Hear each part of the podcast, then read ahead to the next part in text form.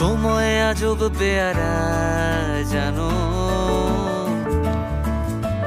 নিজের খেয়ালে চলে, তোমার আমার কথা এক ফোঁটা ভাববে না আর এভাবে থেকে যাবে চলে।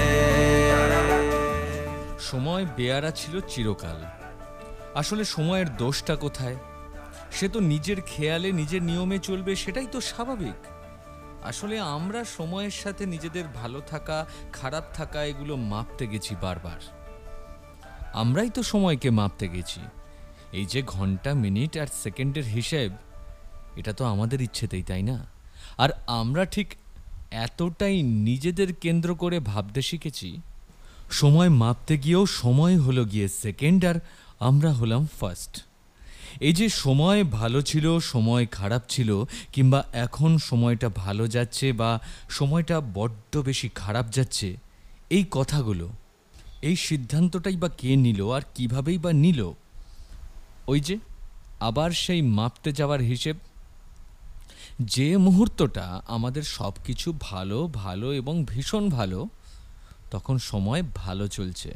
আর যে মুহূর্তটা আমাদের কাছে পরীক্ষার, যখন প্রতি মুহূর্তে আমরা নিংড়ে যাচ্ছি হয়তো এবং ইচ্ছে মতো, ভালো লাগার মতো কোনো ফলাফল আমাদের সামনে আসছে না, ঠিক তখনই সবটাই সময়ের দোষ, সময়টা তখন খারাপ যাচ্ছে। আমাকে একটা কথা বলো তো, এই যে এখন ধরো ঘড়িতে বাজে সন্ধে সাতটা কিংবা সকাল সাতটা কিংবা দুপুর দুটো, যাই হোক না কেন এই সময়টা আমার, একান্তই আমার, এটা কে বলল? এটা কি তোমার নয়? এটা কি সব্বার সময় নয়? আসলে সময়ের কি কিছু যায় আসে সে তো নিজের মনে চলছে। আমরাই বরং মাপতে গেছিলাম, আমরাই তাকে ধরতে গেছিলাম এবং চেষ্টাও করেছিলাম তাকে বেঁধে ফেলতে। সেই করতে গিয়েই তো দেখো না, ঘণ্টা, মিনিট, ওই সেকেন্ড, আমরা ফার্স্ট সময় কিন্তু সেকেন্ড সময় নিজের নিয়মে চলছে আর আমরা প্রতি মুহূর্তে না জানি কত নিয়ম বানাচ্ছি শুধুমাত্র সেটাকে ভাঙবার জন্যে।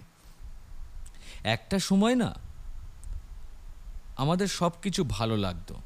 কারণ তখন আমরা পরিবেশ থেকে শিখতাম, তোমার থেকে শিখতাম, তুমি আবার কারও থেকে শিখতে, সমাজের থেকে শিখতাম সব কিছু ভালো লাগতো। আশপাশে নদী, নালা, খাল, বিল সূর্য, চন্দ্র, হাওয়া, বাতাস, পাখি, সব ভালো লাগতো এবং সব কিছুর থেকে কত কিছুই না শিখতাম। কিন্তু ধীরে ধীরে আমরা হয়ে গেলাম সব জানতা। এখন আমার মনে হয় আমি যেটা জানি সেটাই সেরা। এবং আমি প্রতি মুহূর্তে এটাই মাপছি, আমি তোমার থেকে কতটা এগিয়ে এবং আমি কেন তোমার থেকে এগিয়ে, এই সমস্ত চিন্তাগুলো ভালোই ভালোই আমার মাথায় গেঁথে রাখাই হচ্ছে আমার কাজ এখন। আর যখন দেখব আমি সব্বার থেকেই সেরা এই ব্যাপারটা আমার সাথে বেশ দীর্ঘস্থায়ী, তখন আমি বলব সময়টা ভালো। যখন সব কিছু আমার মন মতো, তখন সময়টা ভালো। হয়তো তুমি কাঁদছো একলা। হয়তো মানুষের একটা কালো ইতিহাস লেখা হচ্ছে। কিন্তু আমি তো ভালো আছি, তাই আমার সময়টা ভালো। কে সিদ্ধান্ত নিল? একমাত্র আমি। আমার দৃষ্টিভঙ্গিতে আমি সেই সিদ্ধান্ত নিয়েছি। কিন্তু আমরা একটা মজার জিনিস কিন্তু ভুলে যাই। যদি এভাবেই চিন্তা করি, তাহলে সময় কিন্তু দাঁড়ি পাল্লার মতো। এপারের ভার কাল ওপারে যেতে পারে চলে, আর সময় এভাবেই সত্যি দেয় বলে।